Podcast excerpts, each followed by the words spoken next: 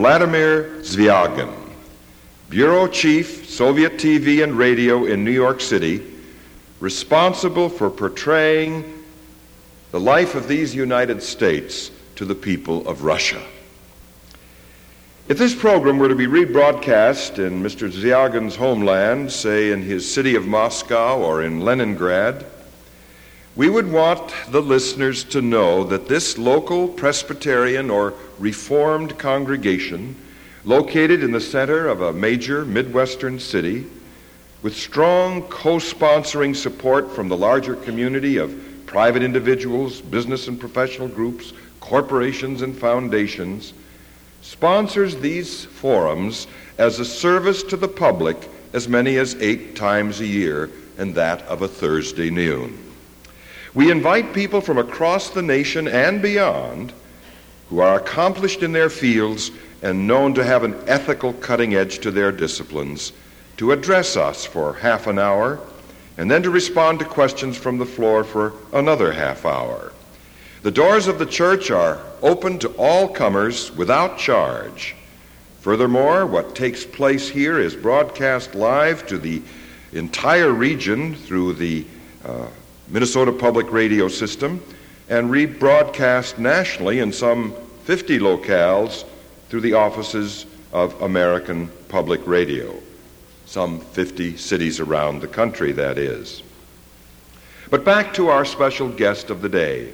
Mr. Vladimir Zvyagin, Bureau Chief, Soviet TV and Radio, situated in New York City. He is a native of and a graduate of, native of Moscow and graduate of Moscow University. He speaks fluent English, as you will soon realize, and French and Czech.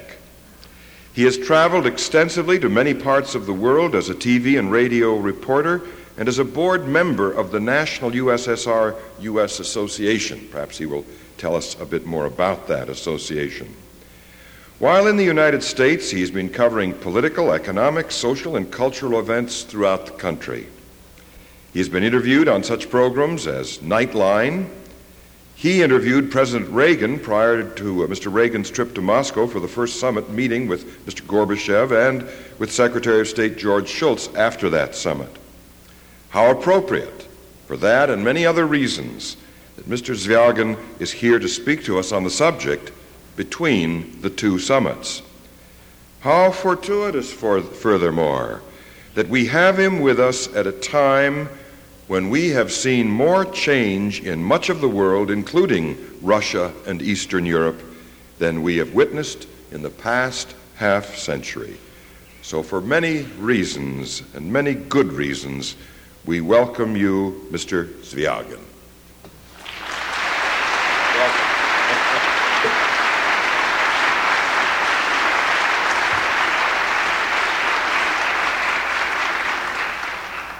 Good morning. It gives me a special privilege to uh, be here in Minneapolis and to address uh, a distinguished forum of uh, people who live in the heartland of America and I would like to thank the Westminster Town Hall Forum and the Moss and Barnett Professional Association for providing the guidance, support, and uh, sponsorship in making this trip possible. A few of you uh, certainly realize that uh, this area, to us, Russian journalists who work uh, in the U.S. and are posted in uh, cities like New York uh, or Washington, is a closed city in an open state, in an open country. There are certain restrictions uh, which are imposed on us by the State Department so that we cannot travel to places like Hawaii, Detroit, Seattle, Minneapolis, or Las Vegas. Well, Las Vegas is understandable, but then uh, why Minneapolis? We're also restricted in our travels beyond the 25 mile limit outside of New York, and each time we have to apply to the uh, State Department for permission. The same is true uh, uh, with regard to American correspondence in Moscow.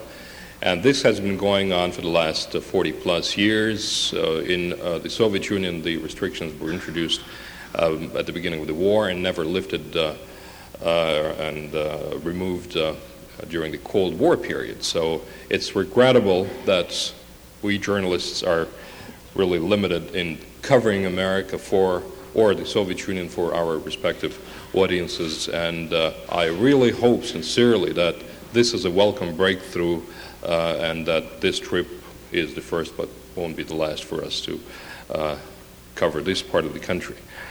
Uh, I uh, also would like to say that it's very important for us to try and cover as much as we can of this land in a very open and uh, uh, candid way because of the uh, dramatic changes in the Soviet Union uh, these days. Remarkable changes that have been taking a qualitative character over the last couple of years. You have to remember that the 72 year history of the Soviet Union has been a turbulent one in many ways. The uh, War of 1914 and then the Revolution of 1917, the Civil War that followed, and the uh, period under Stalin and the Second World War, which take a heavy to- took a heavy toll on the uh, country. The figures have it, and they cannot be uh, confirmed or denied, but the latest figure ha- figures have it that some 26 million Soviets died in the last war alone. Uh, there were many uh, casualties, many people uh, who died in uh, Stalin's camps and the Gulag uh, in the uh, camps before the war and after the war. And then the nuclear arms race, which also took a heavy toll on our country, just like on the USA. And of course, when we started this arms race in 1945, that was not really uh, uh, an equal position for the US and the Soviets because by 1945, after the war, one third of the Soviet national wealth was gone, and many, many cities and towns across the European part of the country were demolished and brought to the ground. For instance, in Byelorussia, with the capital of Minsk, one fourth of all the cities and towns and townships were destroyed, and in Minsk itself, there was only one building which was left intact. So, uh, uh, the changes are dramatic, but uh, uh, as you know, the uh, process of perestroika restructuring initiated by Mr. Gorbachev and his uh, associates in 1986 is taking a dramatic turn these days, and it's only in the last year, in fact, that oh, we had a chance to really move the process of perestroika into high gear uh, with the elections into the People's Congress, which is the highest governing body in the country, and then the elections of the Supreme Soviet, which is our national parliament. Uh, so, actually, out of the five years that Mr. Gorbachev uh, and his associates and the process of perestroika itself uh, had, we have only one year of the actual de facto movement ahead the rest was just preparation. Uh, almost a year ago, on March 26, 1989, we had elections. That was, in fact, the first elections in 72 years with that we had a choice of more than one candidate. In some places there were nine, in some places up to 15 candidates per seat. So that was a reawakening of a huge nation like ours after many years of political lethargy. Uh, I don't think that many segments of the society, all segments of the society, were really ready for such a turn of events. On the one hand, the uh, um, radical and democratic forces were not prepared to move so fast ahead. On the other hand, the bureaucratic uh, uh, forces, the apparatus of bureaucracy in the party, in the Soviets, although they lost in 40 uh, election districts across the country, still uh, managed to secure the control over the Congress and over the Parliament. Uh, however, despite the certain discrepancies in the election law, uh, according to which elections were conducted into the Congress and into the national parliament, Still, we are witnessing today, especially today in the last uh, few months that Parliament is moving ahead with adopting more and more progressive laws which make the uh, progress of perestroika uh, live and uh, ongoing.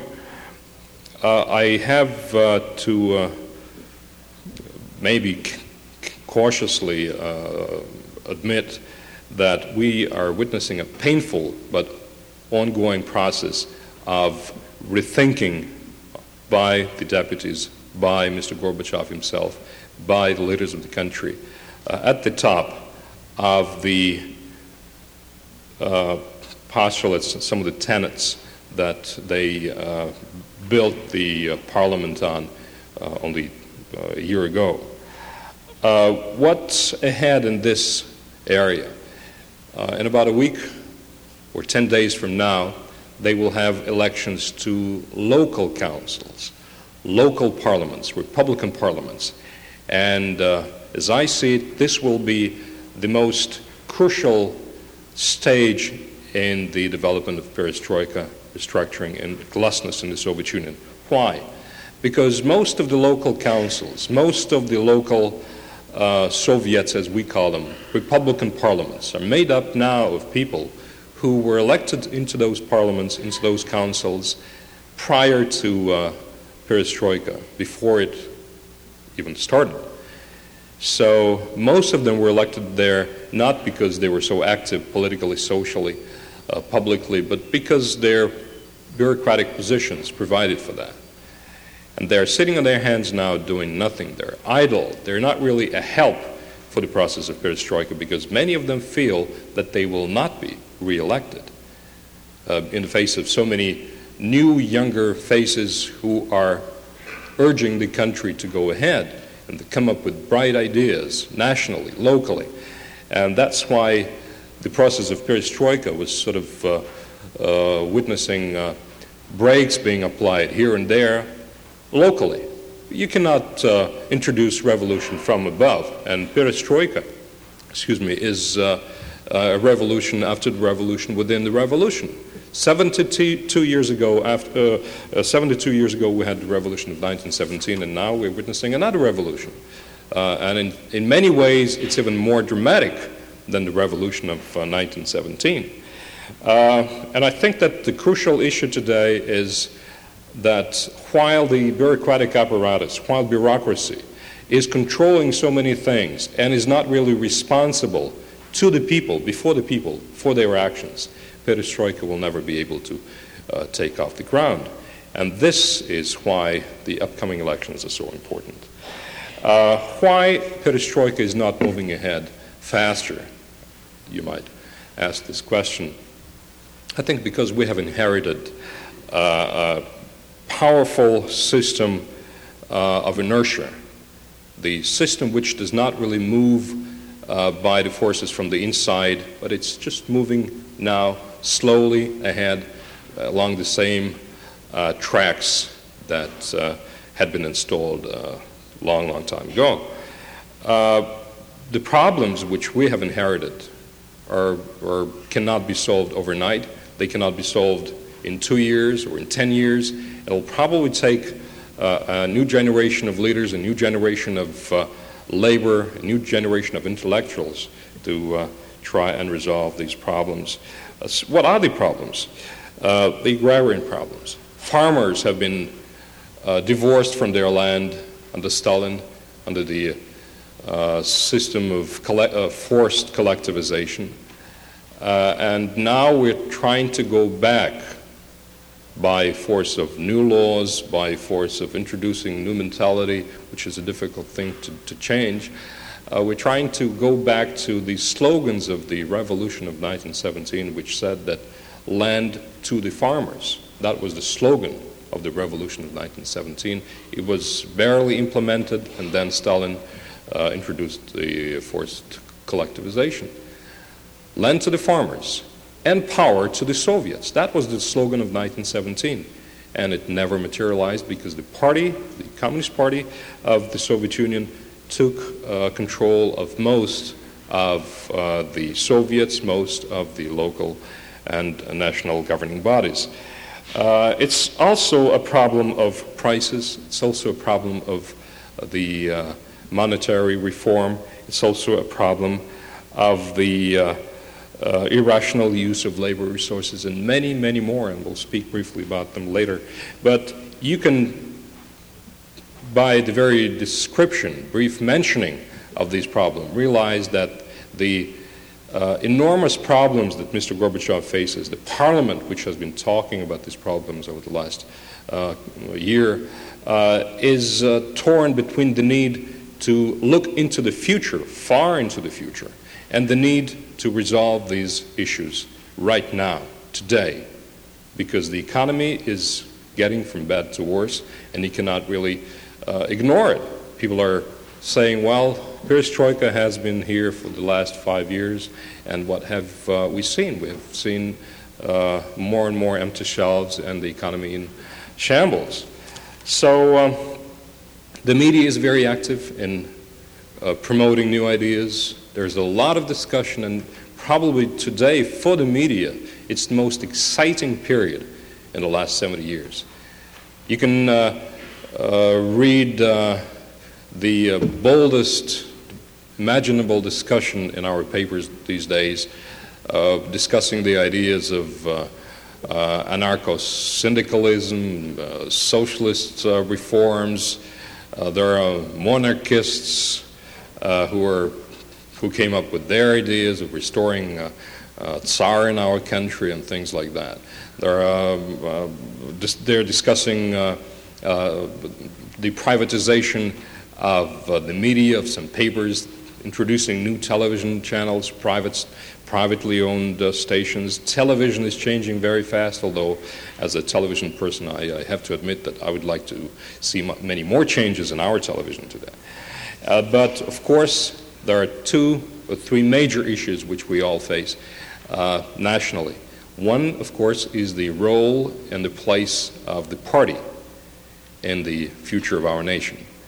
To which degree the party as uh, you know, the party uh, voted a few days ago to abolish Article 6 from the Constitution, which gave it the monopoly on power uh, constitutionally. Uh, which place the party will uh, occupy in the future of our country. And there's a lot of discussion within the ranks of the party uh, today where we go from here if there are more than one party, and in fact, we do have more than one party in the country today, for instance, in Lithuania, there are two communist parties already. De facto, there are more parties uh, in the country than uh, are officially recognized. So it's just the need to officially recognize the uh, multi party system in the Soviet Union today. And the second question, of course, is the division of uh, labor, so to say, between the parties and the state. The parties should have no authority to interfere into running the country, into governing the state. Uh, the parties should play their political and social role, but not interfere with, the, uh, with, with, this uh, process. So again, the, the, uh, this is a very painful process. Why? Because uh, the very existence of the party over the last 70 plus years has been the reason and the explanation why it has been fulfilling its historic mission, its ideological mission, and all ideological, all political, all economic problems had to be, had to be uh, resolved and decided by the party first, and then introduced in, into the rest of the country. So probably this very issue of the correlation between the party and the state is, is uh, what will uh, be resolved in the next uh, uh, few months. The next Congress of People's Deputies and in Parliament too, uh, they will discuss this issue and uh, hopefully by uh, later this year the Congress will remove Article 6 from the Constitution will, of course, will be a powerful boost for the multi-party rule in the country. And then, then the third issue, which I mentioned earlier is the issue of ownership. Super monopolies, and this is known here in this country as well as in ours, super monopolies uh, and their domination on the national economy, political life, whatever, lead to stagnation. Ours is, an, is a nation of super monopolies. Uh, you have seven or eight or ten or eleven powerful oil companies which run this business, and you call them monopolies. We have only one oil ministry which runs the entire oil business across the country. This is the uh, super, super monopoly, to give you just one example. The same is true in other areas. And you cannot possibly run a successful economy if one ministry, one entity, decides for the rest of the country what is good and what is bad. And they're not really concerned about the ecology in Siberia, up north, in the Arctic uh, area. They're not really concerned about certain local issues. They have their own goals, their own quotas, and uh, this explains a lot of local problems, Republican problems. Uh, just to give you an example. Uh, so this discussion is very open, very intense, sometimes bitter and fierce, uh, and uh, this will be uh, one of the focal points of um, uh, the national debate in, in the next uh, years, in the years to come. Now, we talked about the party a while ago, what the party has been able to achieve. Uh, the, and this gives a lot of credit to Mr. Gorbachev and his uh, associates. They um, abolished censorship, and uh, we have no political prisoners in our country today. They uh, radically criticized the existing economic and political structure and came up with, a, with very interesting ideas of restructuring the political and social and economic life of the country. They uh, removed all, basically all barriers, all uh, bans on the political uh, activity of citizens, and uh, we are introducing, as I said, the new democratic process uh, uh, in electing new entities and in the system of representatives representative uh, offices. Now, pluralism in politics and economics, barriers which uh, have been removed to allow more and more people to travel. And I know that there are many more Soviets who travel into the US these days than ever before. Uh, now, political and military confrontation with the outside world, with the United States in particular, and from uh, Iceland, from Reykjavik to from Geneva to Reykjavik to uh, Washington to Malta, Wyoming, we are witnessing an upsurge of the disarmament actions on the part of both the Soviet Union and the United States. And this is a very welcome development in this, within the framework of this whole process as such. And I think that uh, we are finally on both sides coming to recognize that human, comprehensively human world global interests should really dominate class ideolo- ideological interests or uh, pragmatic national interests. Of course, there are many more things that have been done by Mr. Gorbachev and his associates, and I think that uh, we uh, back home are all welcoming this. But again, as I said, five years have elapsed and not much has been achieved economically, and that's why people back home say that we are sick and tired of the parliament uh, and, the, and, the, deputies talking, talking, and talking on end. Where is the result?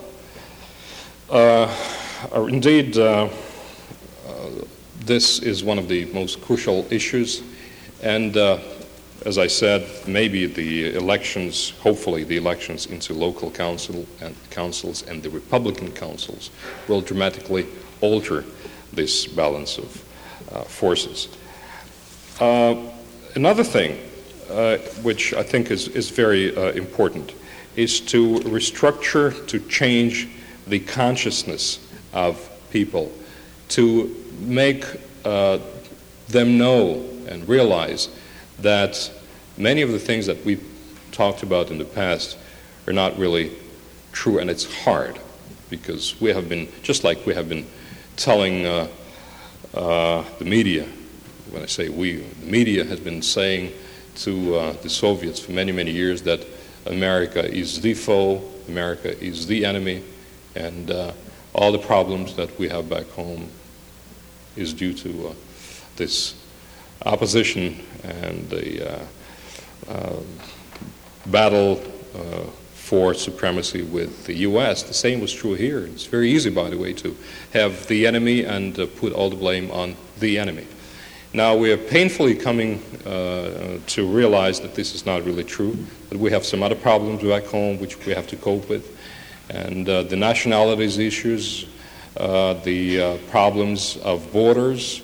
When Stalin moved entire nations like the Tatars from the Crimea, he moved them to other parts of the country. Now the uh, Tatars come back to the Crimea, and what do they see? They, they cannot resettle there because all the lands are occupied. This just gives you an example, one small example, to illustrate the dramatic nature of many of the problems that the leadership back home faces. And uh, in, the, in, the, uh, in Lithuania, Latvia, and Estonia, the countries which uh, were independent prior to 1940, and now they want to go back to where they were. But it's again a difficult problem because economically they're tied up with the, with the Soviet resources, with the Soviet power sources, and so on and so forth.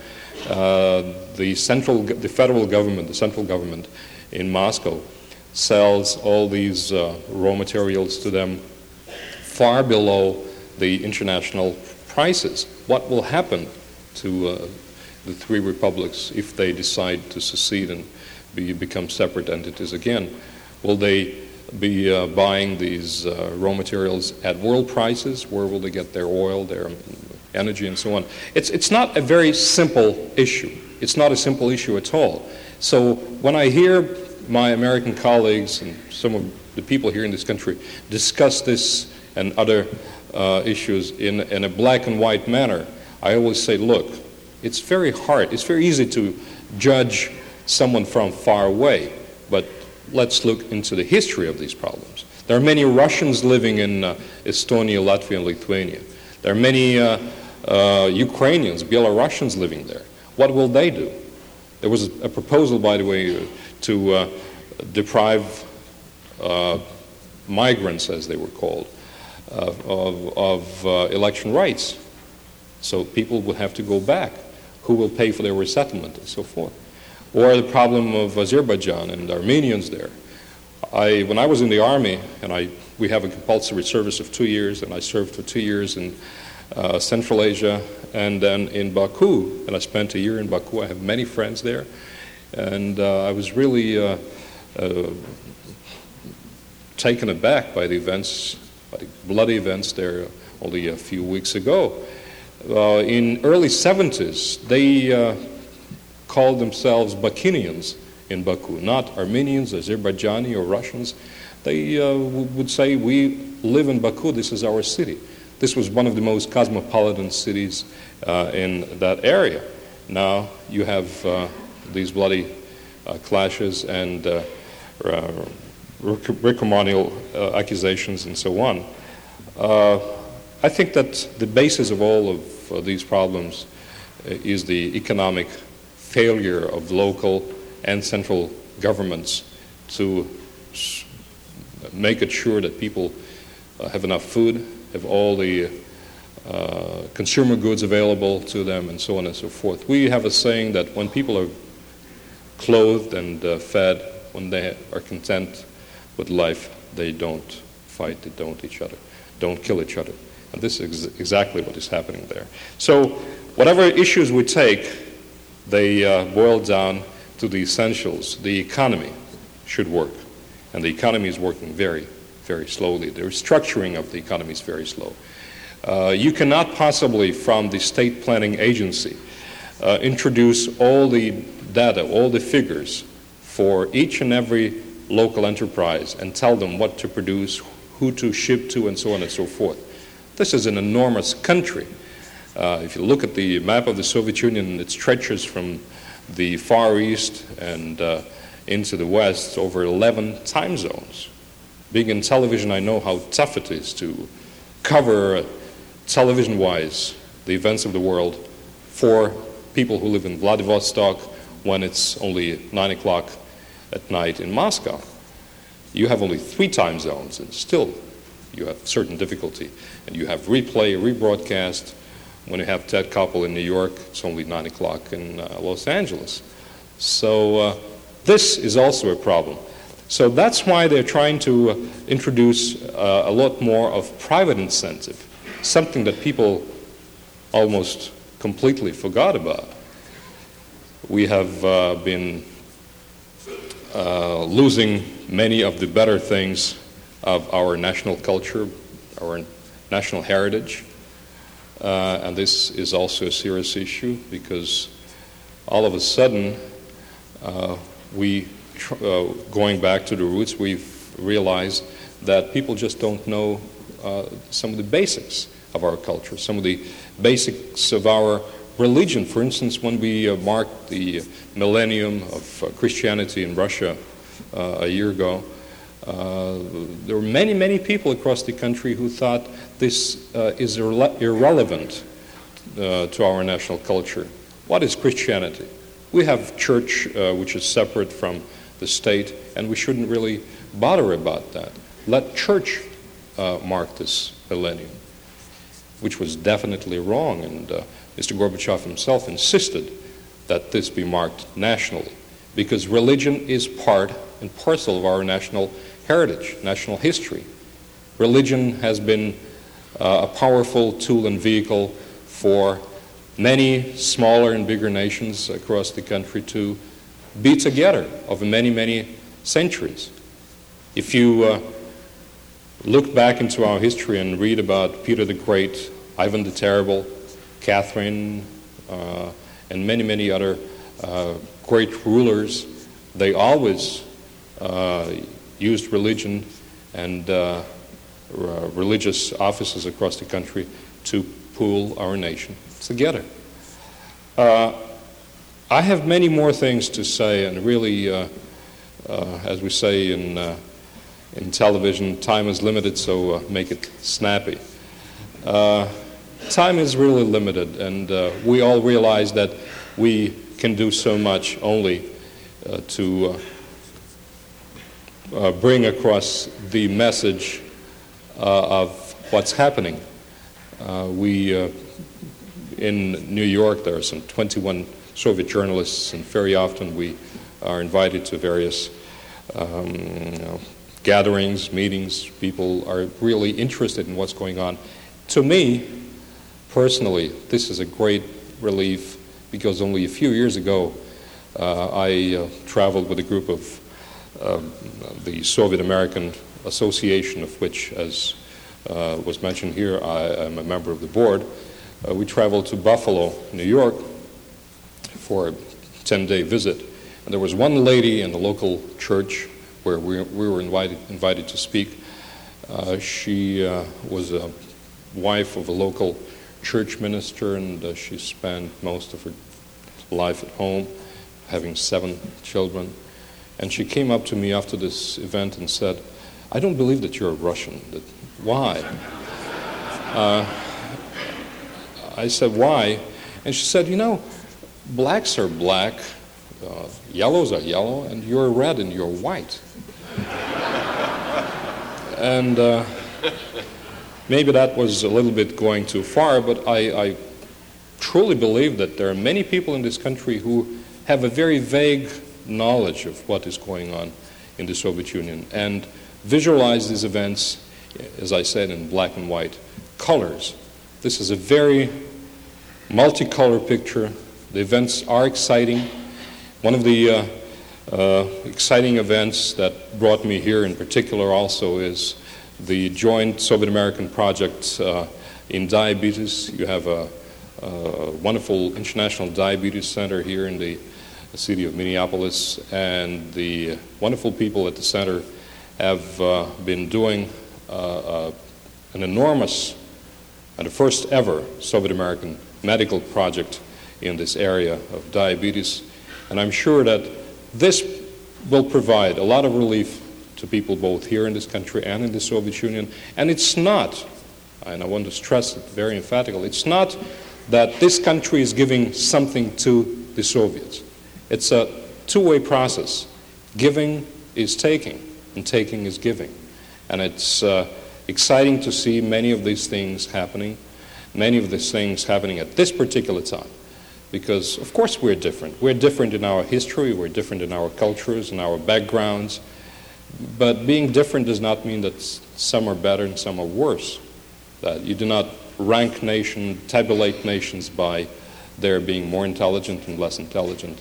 Uh, our country has enormous intellectual uh, resources, other resources. Uh, this coming century will definitely be a century of renaissance. I strongly believe that of Russian culture and uh, Russia uh, as, as a nation. And uh, it's with this message of, of understanding that we treat the welcome posture of the U.S. administration, the, their sympathetic attitude uh, towards uh, many of the things that are happening back home. And when Václav Havel spoke yesterday of the Soviet Union in the Congress, and I happen to live in Czechoslovakia for almost seven years, I know Czechs very well and know their culture know their attitudes and know the sufferings that they went through in 1968 when the Soviet Union introduced troops into Czechoslovakia to crush the Prague Spring spirit. Uh, Havel said yesterday that the best this nation can do is to support the democratic reforms in the Soviet Union. And I'm sure that this is true because you're not doing this, this country is not doing this for Gorbachev. This country is not doing this for some individuals. It's a process which really uh, takes uh, us to you and takes this country to us because we live in the same world together.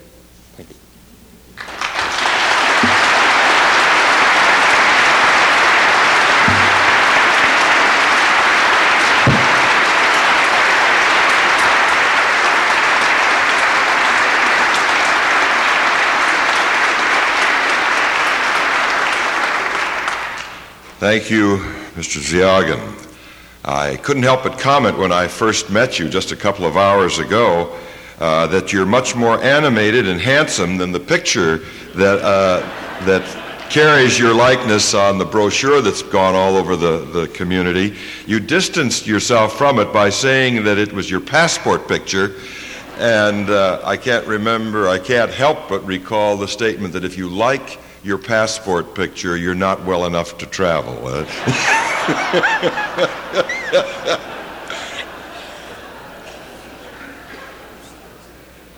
this does provide a, a, brief break for those of you who must leave, but more importantly, a time when uh, you can pass your questions on those yellow cards to the aisles, which will be promptly picked up uh, by the ushers.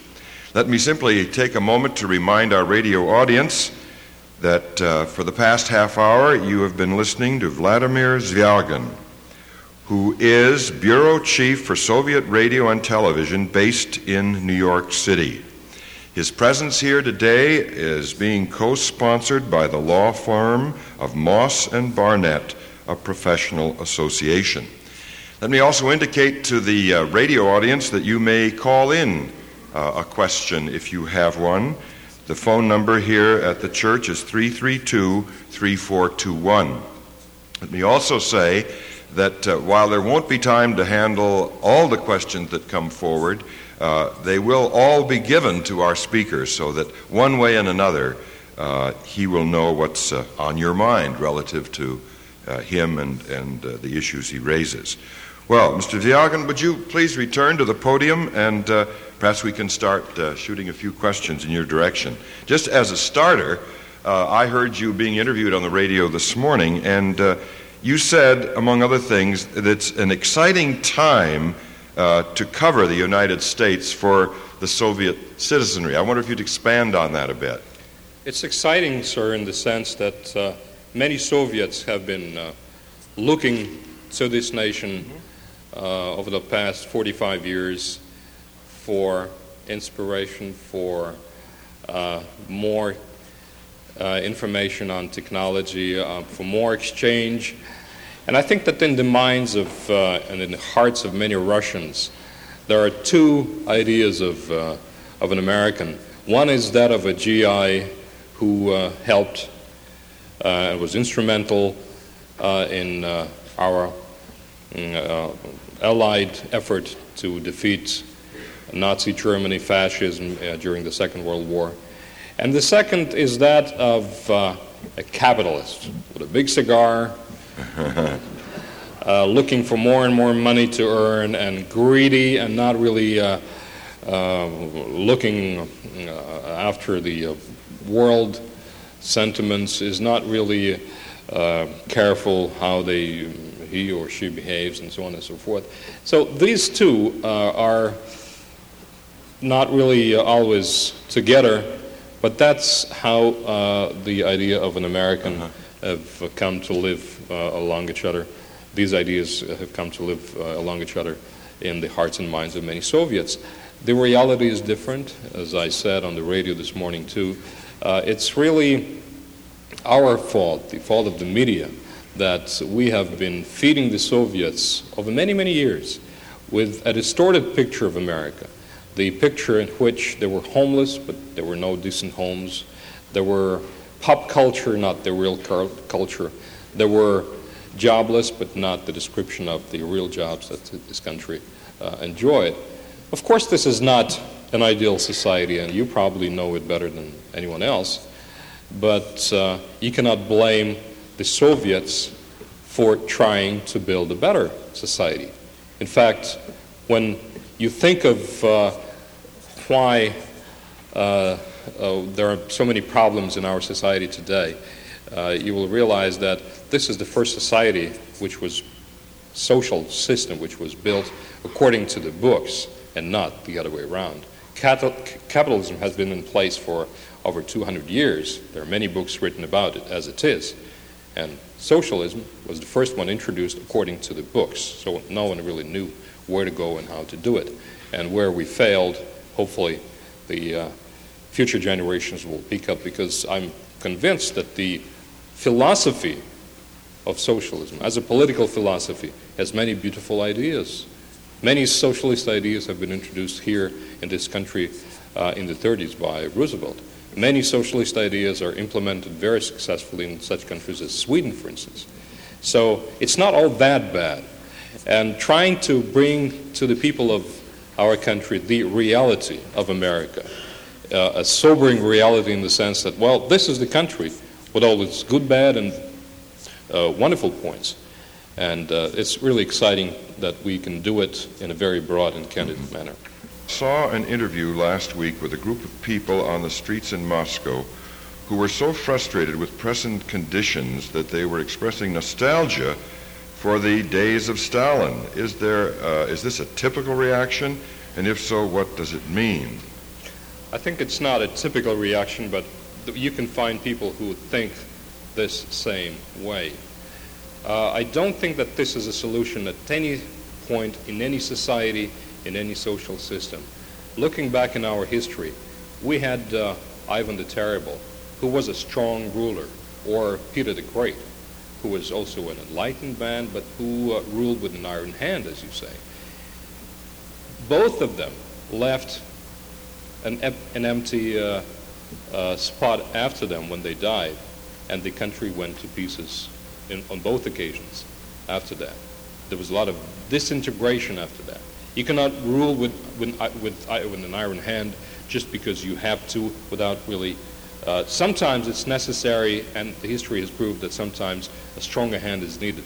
But you cannot do it at this stage in our society, at this point in history, when uh, uh, you have an educated nation uh, as ours, you have uh, uh, all the richness, richnesses of the world in our land to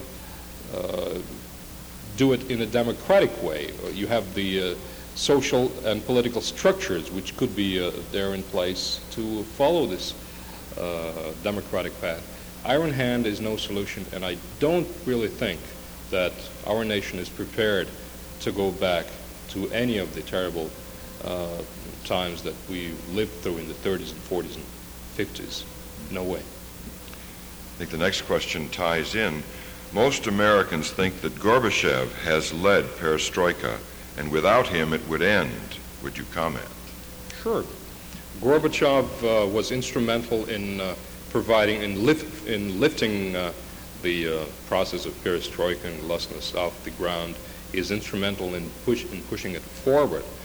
But then I personally believe that he uh, could have done more, he could have done better, and that uh, some of the half measures in economics, in the nationalities issues, in, in the democratic reform, did not really help him that much.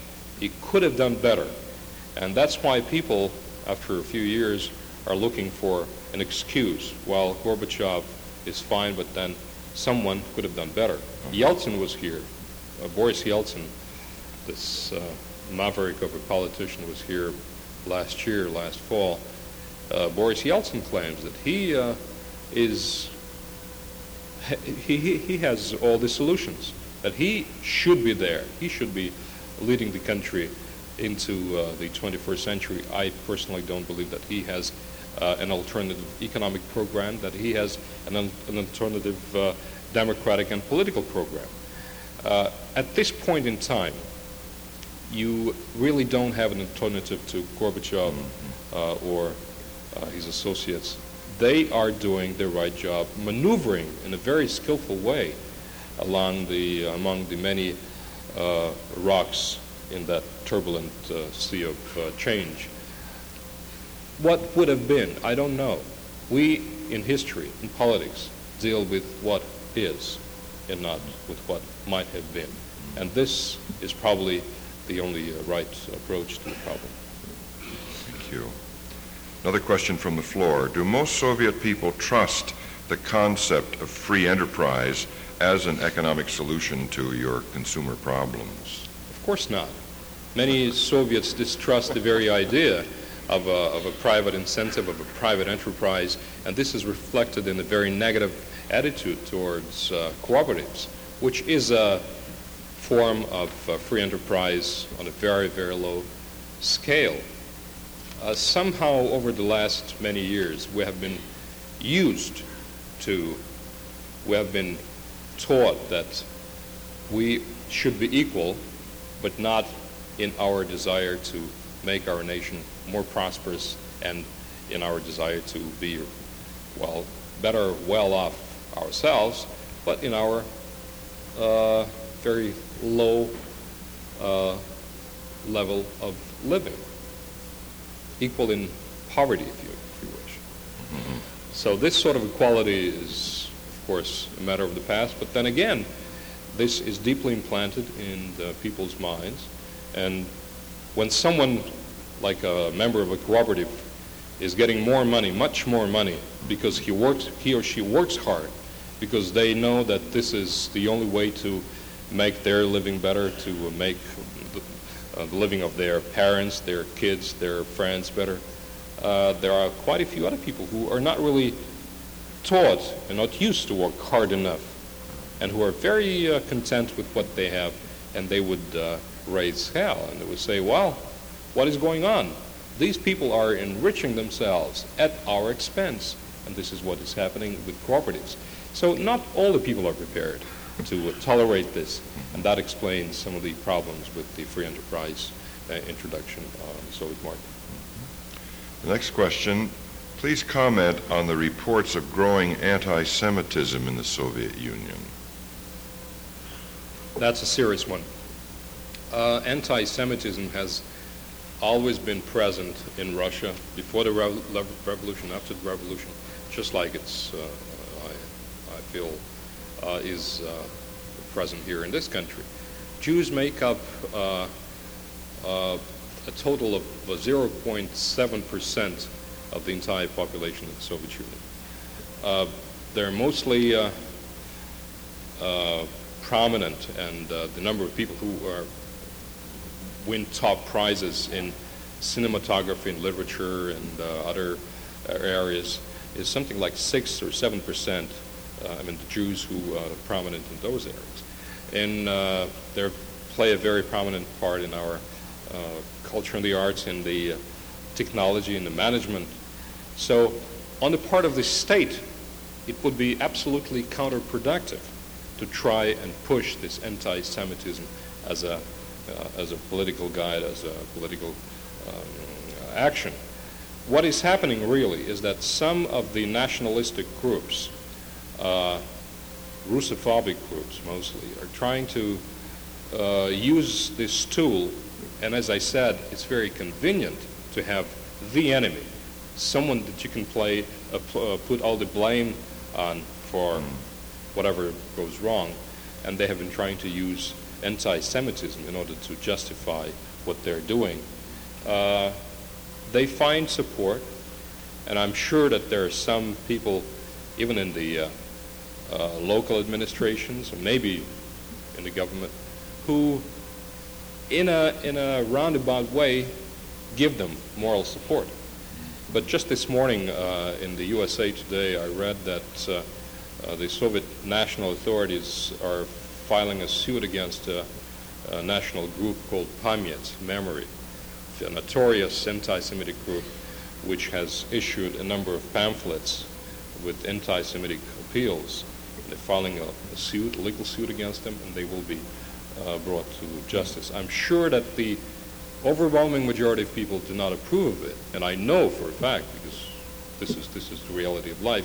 But this is a serious issue, and this makes many people uh, fear for their lives in certain areas. When they say, for instance, in Moscow that uh, uh, okay, on May 25th we will uh, have pogroms and all the Jews beware.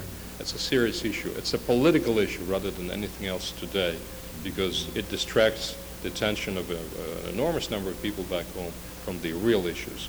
And, uh, well, we have to fight it. Thank you. Uh, what is your reaction to the fact that the Atlantis space crew is planning momentarily to launch a satellite to spy on the USSR? At least a group of Soviet legislators went there first to, to check. And that was uh, Cape Canaveral witnessed the first ever visit by a group of Soviet legislators a few days ago. They were there. Of course, they were they were not allowed to witness what's inside. I don't think that this is really instrumental today uh, in bringing more uh, trust, more tolerance in both parts. For instance, I've heard that in Israel, in the Negev desert, they're building, despite uh, protests of many environmentalists, a huge Voice of America transmitting station. And this transmitter will bring, as the Voice of America people said, the truth about the world to the people of Azerbaijan, uh, Armenia, uh, Georgia, Turkmenia, and so on. I don't think that this is really what we need today. The area is uh, torn between uh, in, in a nationalistic strife, and it's not really what we need today. Maybe this money could have been spent much, much more wisely. I think uh, one of the Russians who went through, uh, when asked that same question, said, uh, "We have nothing to hide. You're wasting your money." um, you commented on uh, religious life in the Soviet Union as being integral uh, to the history and uh, of what uh, Russia is and the Russian people. Could you say anything more about the, the force of religious life uh, in the USSR today? We're, we're aware that uh, a lot has happened in the East European uh, countries because of the uh, ferment brought about by religious groups. I know that there are many more younger people going to church these days, are many more conscripts to um, religious schools and uh, uh, the National Academy. Uh, I can tell you that one of my best friends who um, went to the same school together with me and we shared the same desk became a Baptist minister and he and his family uh, live in Moscow and uh, we meet as, as, as, families. And it's amazing. I found it really amazing at some point a few years ago that me being who I am and he being who he is share the same things. It's amazing because, you know, over the history of our country, over the history of the last uh, 70 years, we've been taught that religion has no place in our society. And that explains, by the way, some of the terrible things that happened after the revolution uh, of 1917 when some of the revolutionary zealots uh, decided, well, religion, religion has no place in our society. We have to destroy all the churches, all the cathedrals, all the monasteries. But this has not been done by religion. This has been done by people. This is our national heritage. And that explains, by the way, also why today there is such a powerful drive all across the country to rebuild, to restore the monasteries, the churches, to bring back the culture of our uh, predecessors. Because this belongs to the people. This is our history. This is our uh, culture. And we cannot just say religious, away with it. Uh, the interest uh, to religious is great today. As I said, many more younger people uh, go to church and join church uh, these days. this, this is encouraging, really.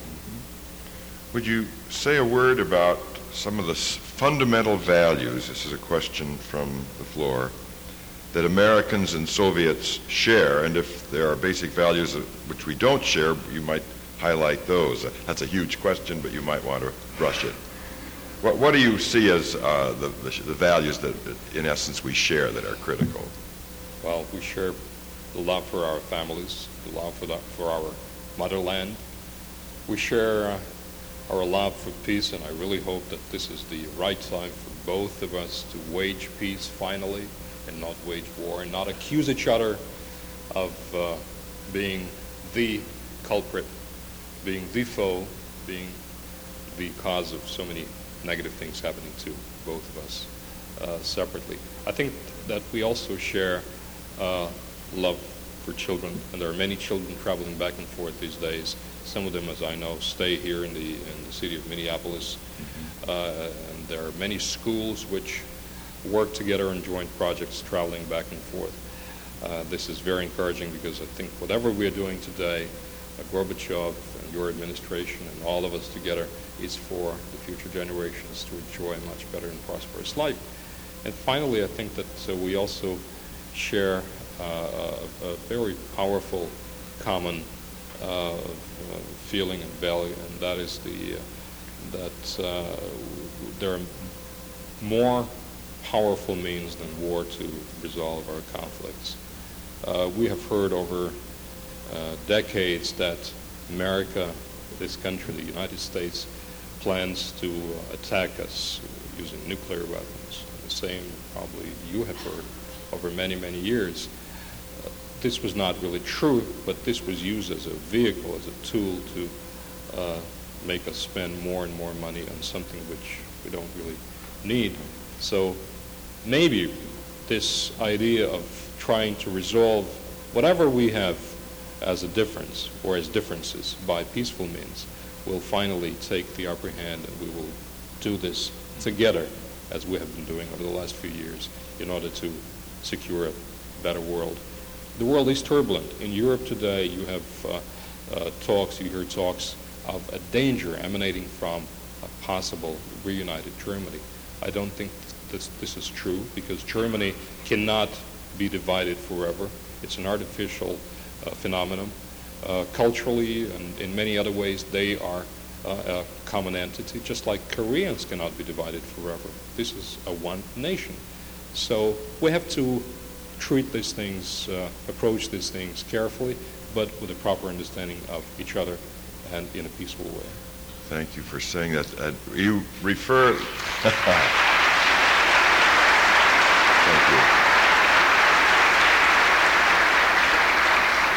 You referred in your comments moments ago to young people, and uh, I, with you, welcome those uh, groups of young people who are here today as our special guests. Sir, uh, you in the flesh and in this place have represented to us the, the best of the spirit of perestroika, and, and we thank you for being with us.